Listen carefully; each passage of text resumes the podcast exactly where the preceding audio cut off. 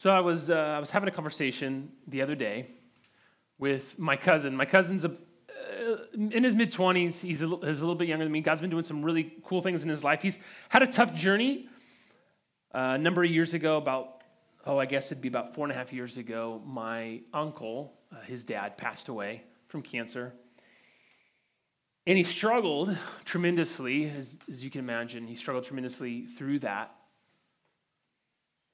struggled emotionally and spiritually, but, but by God's miraculous work, and truly, truly miraculous in a lot of ways, if I had time to tell the whole story, God has drawn him back in in this last year and part of what God has used in that process is a wonderful, loving church family that he's been a part of. And he describes this church family as the most loving church family that he's, he's been a part of. You know, he, he grew up in the church and he appreciates the things that the church that he went to as a child uh, did for him, the things that he learned and, and, and the different people that he met there. Um, but he would say this, this church family is the most loving church family that, that he's ever experienced, right? People practically and tangibly loving and honestly caring for each other. And he's incredibly relationally connected there and, and involved now. But even as he, we were talking about this, he, he said that he's begun struggling a little bit because my, my, uh, as, it, as, it ha- as it occurred, he, he was disconnected from the church, and my aunt, who loves the Lord, was encouraging him to be a part of a church and said, Hey, I'll go with you if you if you go and try this church. I'll go with you to this church. And so my aunt went with him, and he got connected. And and even though she was the one that encouraged him to go, now he's much more connected relationally than she is. Is this church is kind of this young church that a lot of people that are uh, uh, much more like my cousin than my aunt go to church there. And so my aunt continues to go to church with with him, but now he's struggling because because my aunt doesn't really fit in with the rest of the church body, right? Now, now my aunt, she's, you know, she's in her late 50s, and know, that being said, she looks much younger than she is, and you know, she is really cool, which I mean, genetically, that's just a curse that Watermans have, and so we just have to deal with, you know, being cool and looking youthful and those kind of things, and sets us apart, I know, but anyway. But She's still an older lady in a younger church. She's a widow. And people know her as Sean's mom, right? She goes to church. Oh, hey, Sean's mom. Hi, Sean's mom. Now, no doubt she's happy to make those concessions, those trades, in order to see her son, who has been in such a rough place, be in a good community, to see what God is doing through that community in his life. But it made me wonder if a church that's known for making people feel like they belong so well could be missing it somewhere with a particular person, with a particular group. A church that's known for the way that they are so loving to others, the way that they receive people in, the way that they're relationally connected with one another in really meaningful ways, even outside of Sunday or outside of their small groups or whatever. If they could be known for all of those things, for making people feel like they belong, and yet they could miss it in one place, whom might we be missing? Whom might we proclaim What's, what's our blind spot, if you will? What's the kind of person that would walk into Proclaim on a Sunday morning and feel like they didn't belong? At the outset of the book of Romans, we said that, that the entire book is about how the gospel must shape our church's beliefs and behaviors. And the gospel, Christ's life, death, and resurrection, and that through faith in that, we're justified in the sight of God. The, the, that, that's the gospel, right? And outside of or, or, from that truth, revolving around it are certain, uh, uh, uh tr- certain beliefs, certain gospel beliefs, right? And revolving around those gospel beliefs are certain gospel behaviors that we ought to have. And so the question is if this is the gospel that, that through Christ and what he's done, we belong now in God's family, then how does that, what's the truth, what's the belief that we ought to have about belonging in God's family? And what are the behaviors that we ought to have? And there's two sides of this. There's how we see, as a, a, community, how we see others, right? So there's a corporate aspect of this. How do we as a community see other people? Do they belong? And, and how do we as a community behave with other people? Do we make them feel like they belong, right? And then there's an individual aspect to this.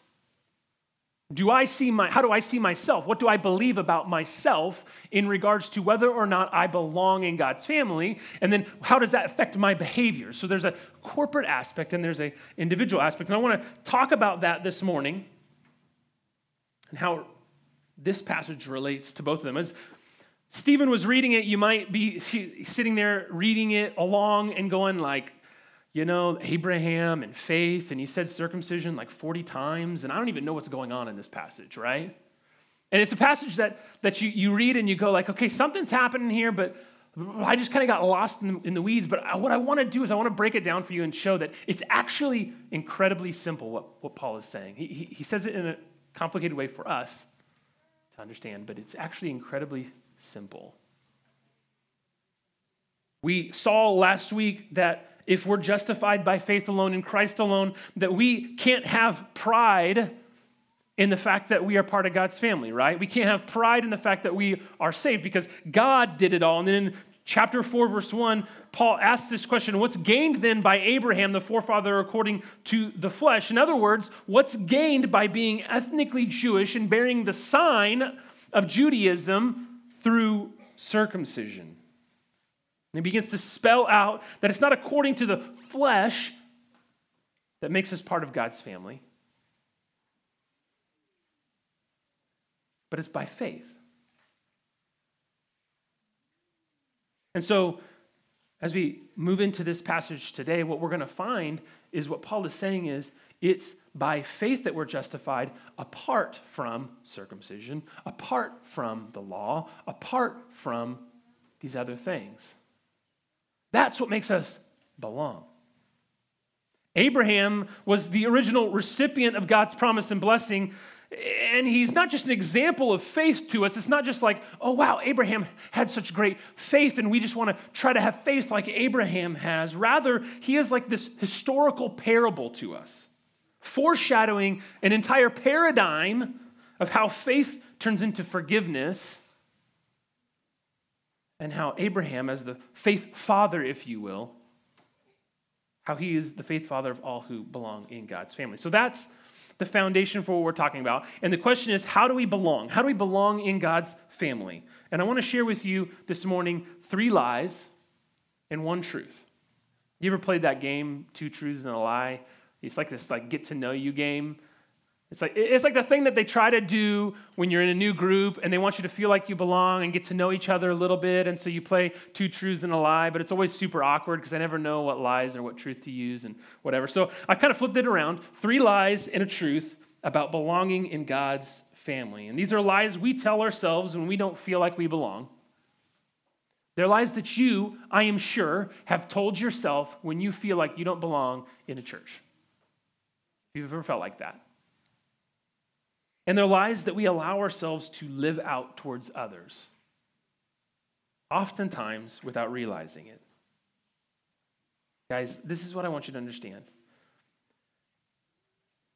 These are the kinds of lies that you would never say out loud you believe. But they're the kinds of lies that you practically live out in your behavior. Okay?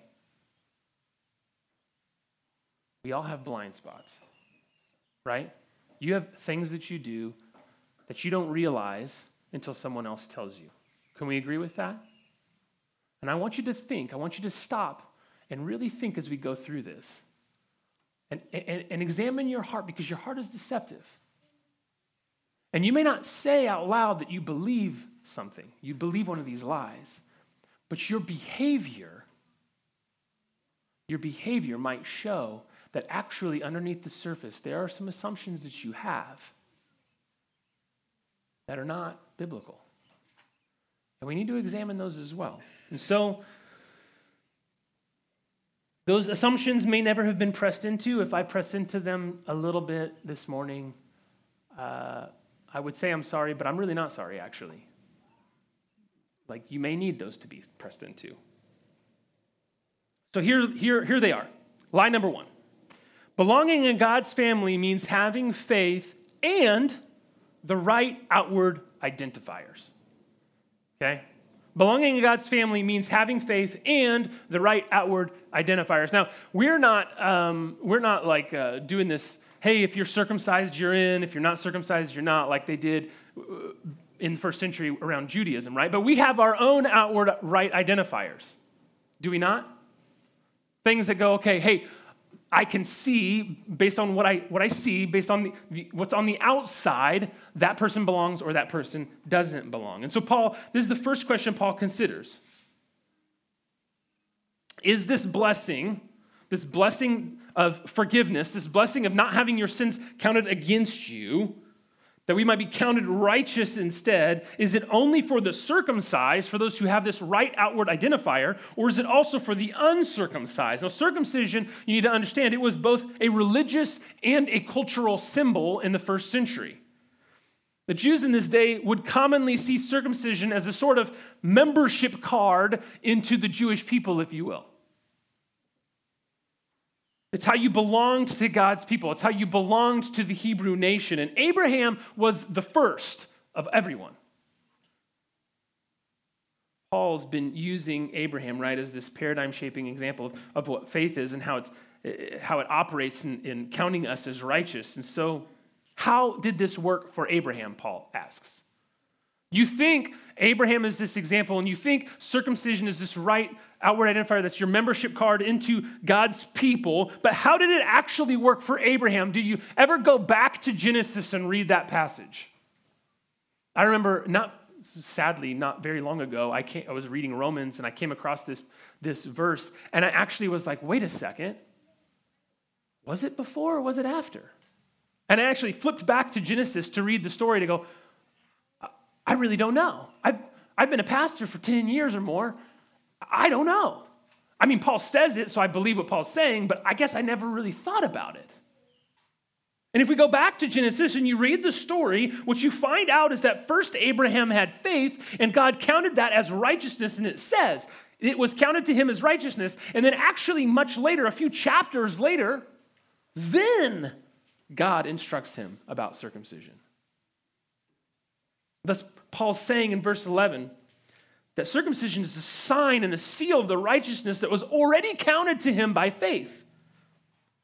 It was counted to him by faith while he was uncircumcised, while he didn't have the right outward identifier. That's when God did it. Circumcision was never meant to produce righteousness, but to point to it. So there are outward identifiers that we would think about, about who belongs in God's family, who belongs in the church, and who doesn't, who belongs in our church, even. Paul says, no. Is for the uncircumcised who have faith. Some without being circumcised, and some who have faith while being circumcised. All of them are part of this family. So, line number one is refuted. It's not faith and the right outward identifiers. If God's true people have always been by faith, not outward identifiers like uh, ethnic identifiers or cultural identifiers,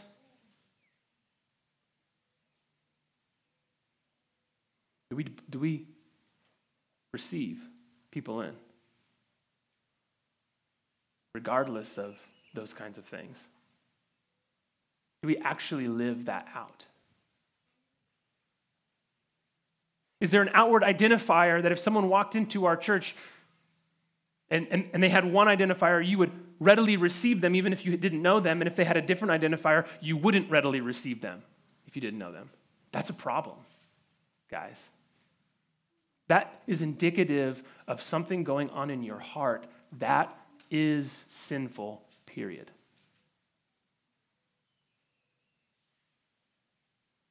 Is a Christian not a Christian if they don't look a certain way or fit the right cultural mold or have the right social group or the right views, etc.?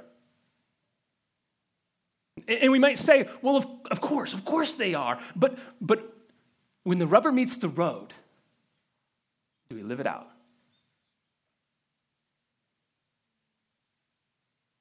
If our heart follows that up with, yeah, yeah, of course they're of course they're a Christian, of course they're in God's family. Uh, just not, just maybe not our church. That's a problem. Or if you'd greet them on Sunday when you're at church, but if you saw them outside of church somewhere, you wouldn't greet them. That's a problem, guys. If you treat them one way here because it's church, it's Sunday morning, but then if you saw them somewhere else, if you wouldn't invite them into your home because of something that was going on on the outside, that's a problem. You've made it about faith and something else again. Here, here's the truly remarkable piece. This is, what, this, is, this, is, this is where the gospel is so stinking awesome. The blessing of belonging through faith actually brings about a new identity. Okay? Talking about right outward identifiers. Here's the cool thing that, that through faith in Christ, it actually brings us a new identity. We're moved from rebel sinner to child of God. And the Bible says that this identity is not merely another part of who we are, it's not, it's not just like another name tag you stick on yourself. Like, like I might have, oh, oh, I got the child of God sticker, and I've got the father sticker, and I've got the husband sticker, and I've got the pastor sticker, and I've got the, uh, you know, works out at 5:30 in the morning sticker, or whatever things that you do, that you're into, that are your outward identifiers.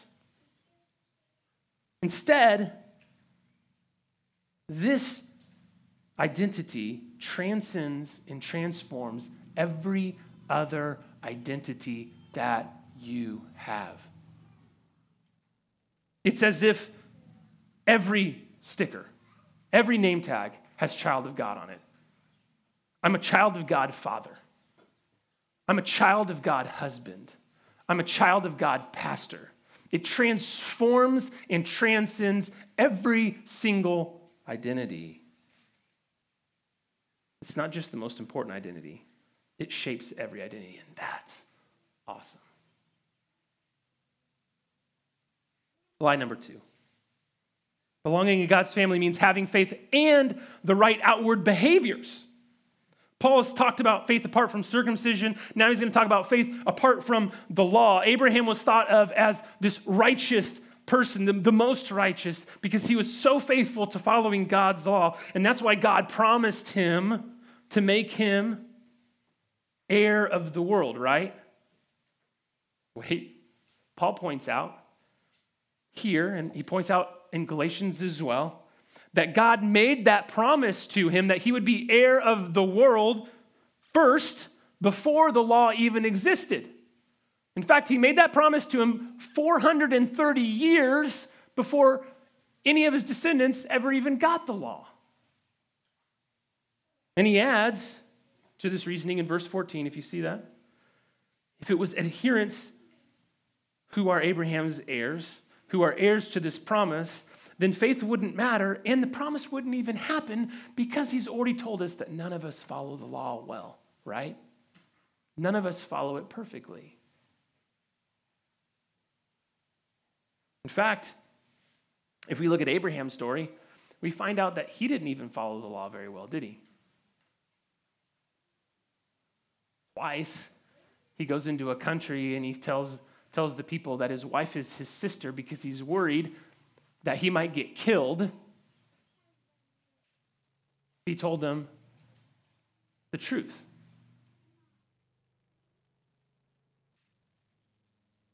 You see, we make our, for ourselves our own laws in church, right? Have you ever heard someone say, Oh, I don't know if I belong there. I don't know if I belong here. These people kind of have their lives together, and I'm like, I'm like a mess over here. You ever, you ever thought that? You ever heard someone say you don't have to raise your hand, right? Maybe you've thought that. Maybe you've heard someone say that.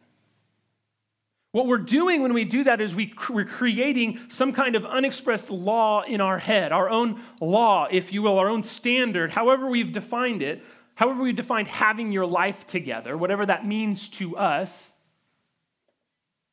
And then we decided that whether uh, or not we're doing that well enough is whether or not we actually belong. But God's word says, no, that's not it. Not only does God say that your obedience isn't the deciding factor, but there's other a couple there's a couple other problems with this way uh, of thinking. First, you're probably picking and choosing laws that aren't even in alignment with God's word to some degree. Typically, the really obvious things or the things that are culturally frowned on become the bigger issues, right? If we all struggle with greed in our church, then magically that becomes not so important. It's not that big of a deal. It disappears. Conversely, if we all vote Republican, then voting Democrat magically becomes this high standard. It's a wrong outward behavior, right? Am I pushing any buttons yet?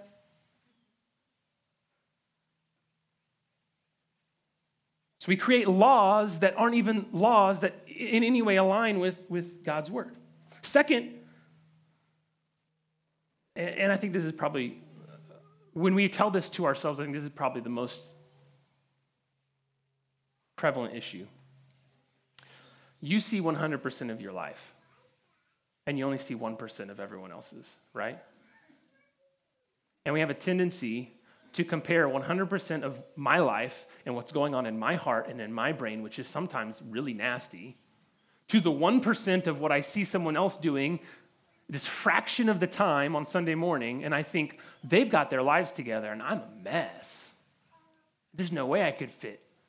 But if we saw their life, if they were honest enough to say, look, this is what I'm actually dealing with, this is what's actually going on in my heart, this is what's actually going on in my life, I'd, we'd probably all go, actually, I fit in pretty well here. We're all pretty screwed up. But by God's grace, He's doing things in our life.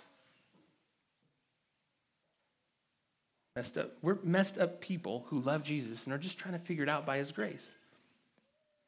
And here's the hope, guys. Here's, here's where the gospel actually gives us hope rather than cutting us off.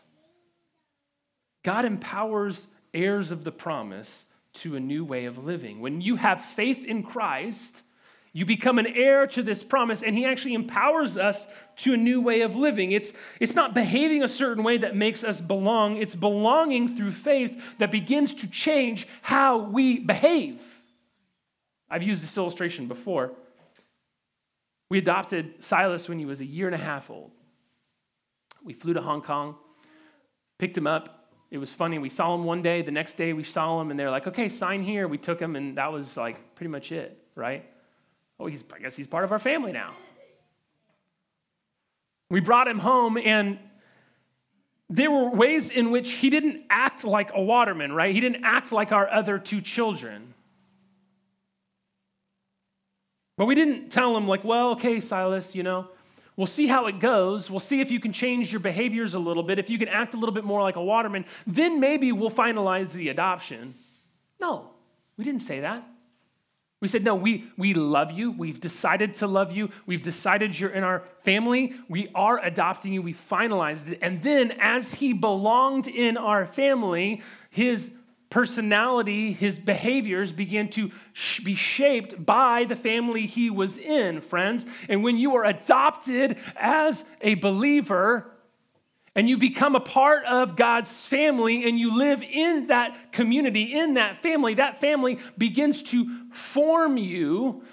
Faith in Christ begins to form you through the Holy Spirit, and you begin to actually look more and more like the thing that you are. Through faith, you call yourself a Christian. And through belonging by faith, you actually begin to look like Christ. The order matters.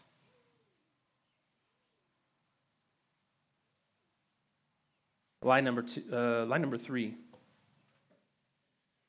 Belonging in God's family means having faith and the right outward experiences. So we've, we've said, hey, it's not the right outward identifiers, it's not the right outward behaviors, but also it's not the right outward experiences. Let me explain. The beginning of verse 17, it ends the last section with a quote from, from God to Abraham, right? That God has made him the father of many nations. And that sets up this last section because if you remember, by all outward experiences and all outward appearances, Abraham wasn't going to be the father of any children with Sarah. You remember the story. Verse 19 says, When Abraham considered his own body for all intents and purposes, especially for this particular intent and purpose, right? He was as good as dead. He was 100 years old. The guy wasn't going to have any kids anytime soon. And then you've got the problem of Sarah being barren her entire life. Through her best childbearing years, she couldn't have any kids no matter how hard they tried. And here she is, almost dead. And God's saying, Hey, you're going to have all of these children. You're going to be the heir of this entire family. And Abraham's going, like, What? Or at least that's what we would say. But instead, verse 18, it says that in hope he believed against hope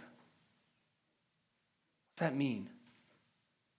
Abraham's hope in God superseded any kind of earthly based hope.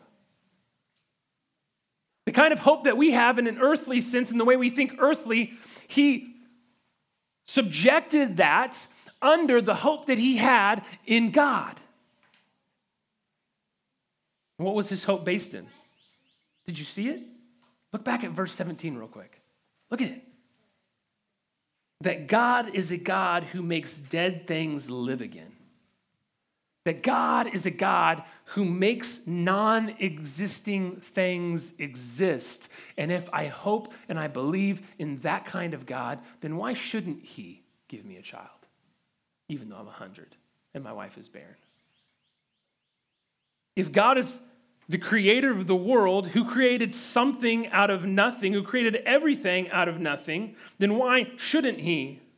And he even looks forward to the fact that God would resurrect the dead, right?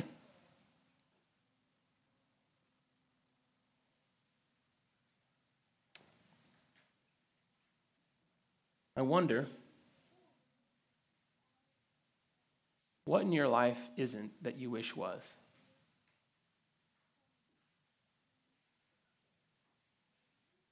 What seems dead that you wish was alive?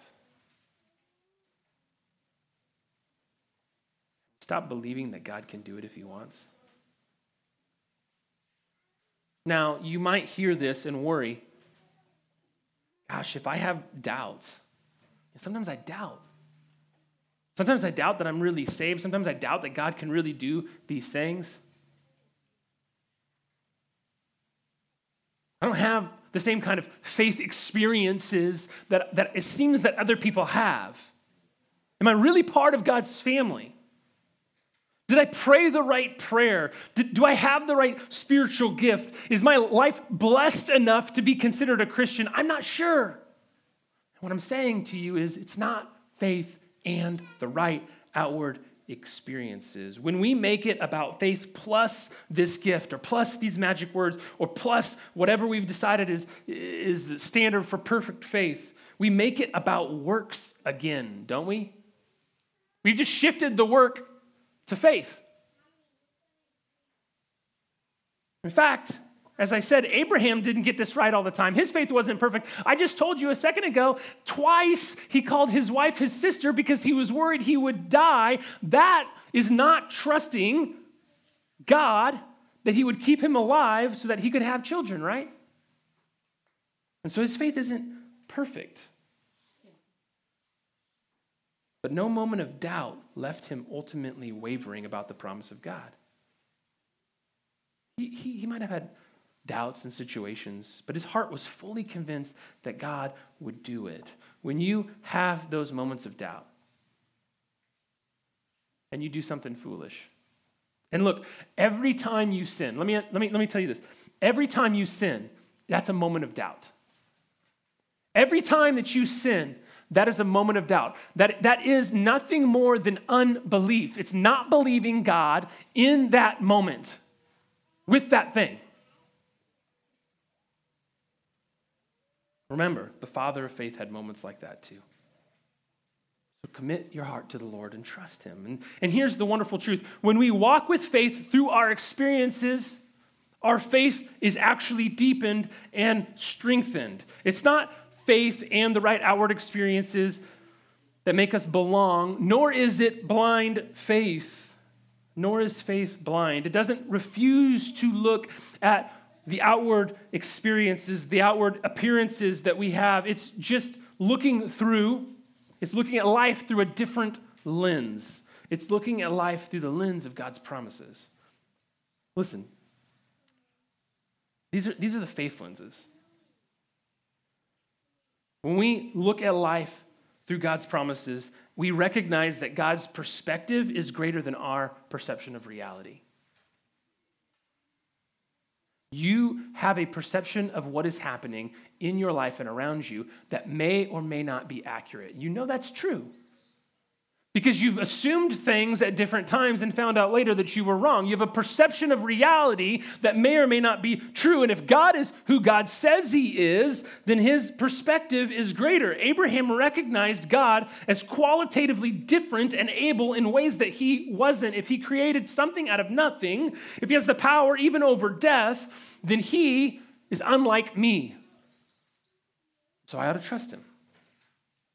Faith lenses, they focus on God's character, not the context of our life. Do you focus on God's character rather than the context of your life? Abraham initially shifted his thoughts from his own issue to God's power to provide solutions. He didn't fixate on the fact that he was 100 years old, he fixated on the fact that God can make dead things alive. When we become fixated on ourselves, we lose sight of God's promises. And our faith wanes. Last, faithfulness. Faithfulness trusts God's word over our wisdom. Now, I like to think of myself as a pretty smart guy.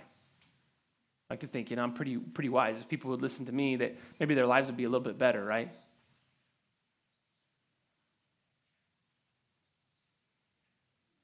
But I got to trust God's word over my own wisdom. Abraham would have probably been pretty satisfied with a couple of sons. God, if you would just give me a son, if you just give me just two or three sons through Sarah, I, I, that'd be enough. I'd be so thankful. How short sighted. God had a way bigger and longer range plan. And here we are talking about a guy who lived 4,000 years ago. He probably would have settled for four sons and been pretty happy. We're talking about him being the faith father of all of God's people. Faith, guys, is based in facts. I want you to understand faith is based in facts, it's just a different set of facts that we're looking at. And so here's the deal. We talked about three lies. Belonging in God's family doesn't mean faith and rightward, uh, right outward identifiers or, or behaviors or experiences. True faith will give us a new identity. It will transform our behavior. It will give us a different perspective on life and on our experiences. But those things come after faith, not before. Those things are a product of faith. We believe, and then God does those things in us. And here's the truth Here's the truth I want to give you all who believe the gospel are counted in God's family. Every single one. This is what it says in verses 23 through 25. But the words, it was counted to him, were not written for his sake alone, but for ours also. Do you what he's saying? That was written so that we who are in Christ would read those and go, ah, I can belong too. It will be counted to us who believe in him who was raised from the dead, Jesus our Lord, who was delivered up for our trespasses and raised for our justification. That's the truth. Do we behave accordingly? By faith in Christ, God adopts us into his family, the big C church, all believers in all times, in all places. But but biblically, we see that people are part of little C churches as well, tangible, local representations of the, that greater spiritual reality that we belong. And God knows that that doesn't match up perfectly all the time. He knows, and He's good with the fact that we're flawed people and flawed communities and flawed churches, and we don't always get it right perfectly because that shows just how awesome He is, that it's not about us, it's about Him. So, just as faith brings us into membership in this universal church, we have membership in, in local churches. We belong in God's family right here, right now, in this church family, right? It's not a perfect one to one. We screw things up. We have flaws and limitations, but we strive to manifest, and we should strive to manifest this great spiritual reality that we all belong by faith in God's family in tangible ways. And there's a, as I said, there's a personal and there's a corporate application. So let's start with the personal first. You might walk into a church, maybe even here today.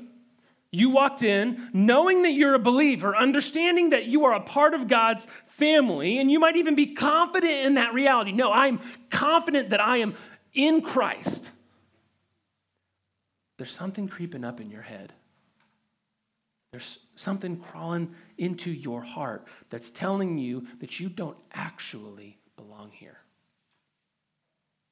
That's be, because, because you, you haven't had the right experiences or because you've had the wrong experiences because you don't have the right identifiers or because you have had the wrong behaviors in the past, you struggle with them still today, and I'm sure no one else struggles with those things. So I must not belong. Friends, what I want you to know is Satan is lying to you. He wants you to feel like you don't belong. That's what he wants you to feel like. He wants to isolate you. That has been his plan, his scheme from the beginning. He has no new tricks. He's only got like three different things he does. He's just incredibly good at deploying them. And he is telling you lies to make you feel like you don't belong. He's telling you things like everyone knows about that conflict you had. You could never belong here now. Can't you see that you look different than everyone else? You can't belong here. Oh, sure, people struggle with sin. Fine, fine, fine. But no one struggles with that sin. You, you don't belong. You'll never fit in. You don't, you don't want to, they don't want you to hear. That's what he's telling you.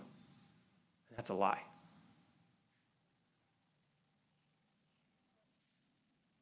Now you might say, well, Cody, but I'll grant that that's true. But, but listen, if, if it wasn't for the fact that, that you're a believer and I'm a believer, I mean, uh, we'd never even talk. We'd never even be friends. How can I belong? Uh, so? That's my response. So, so what? You're saying that's a negative? I'm saying that's a positive. That's what's awesome about God's family. When you have Jesus in common, you have everything in common. And I've been in other countries, countries where I don't even speak the language.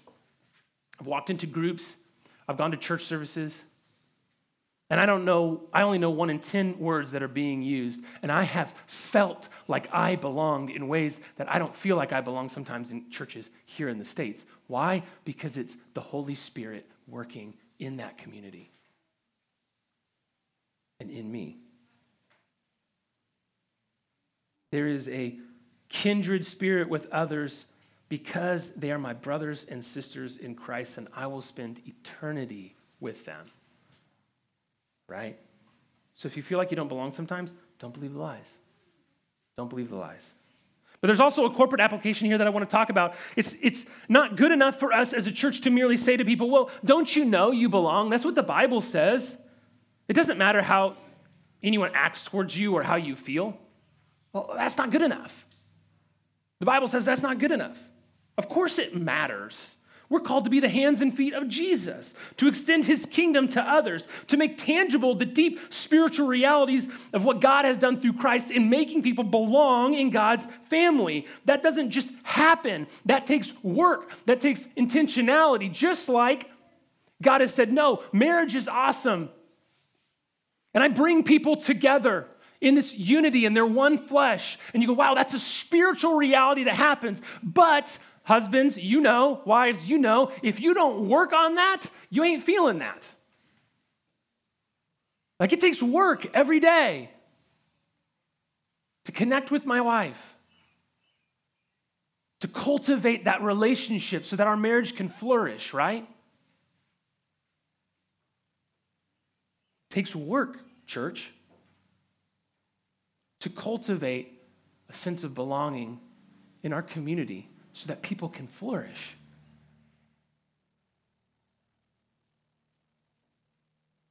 Are we willing to sacrifice our comfort for the comfort of others? Jesus was willing to take on human form, come live as a servant, come to earth, sacrifice his comfort in order that we could belong with him. Will we take up our cross? Friends, this isn't something you do on Sunday morning. This is the way we are as believers. So here's a pulse check.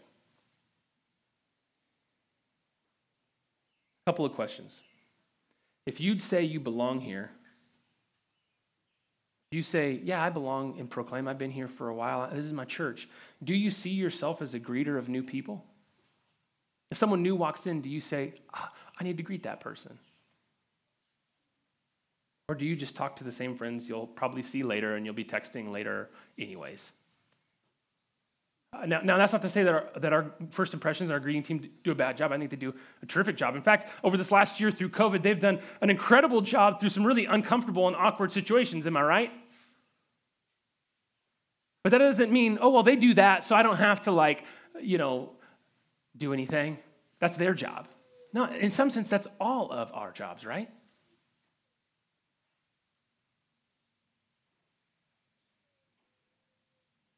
Let me ask you another pulse check question. When's the last time you invited someone over to your house? If you if you would say, "This is my church. This is where I belong. This is I, have been here. This like I, I I'm part of this." When's the last time you invited someone over to your house? Not like your bestie, you know, who's probably going to show up randomly anyways without even calling you or, or you know saying that they're coming right? Like like someone who you go you know what? I need i need to invite them over. They need to come over for dinner. I need to invite them for coffee or for lunch. So here's here's my challenge to you. And here's here's what's wonderful. There are people in our church who are doing awesome at this. And i have experienced this in awesome ways in our community and yet, we still recognize that there can be holes. And so here's my challenge What's one step that you can take? What's one step that you can take? One person that you've thought, oh, I ought to reach out to that person. Reach out to them. What's one family that you've talked with your spouse about inviting them over for dinner or taking them out to lunch? Uh, stop waiting. Do it. Just do it. One act of service that, that might make someone feel like they belong, that you thought, you know, oh, that would be cool. I should probably do that. And you've just not done it yet. Take that step this week. That's my challenge. What's one thing that you can do to help someone else feel like they belong? To be God's tangible hands and feet in this way. Let's pray.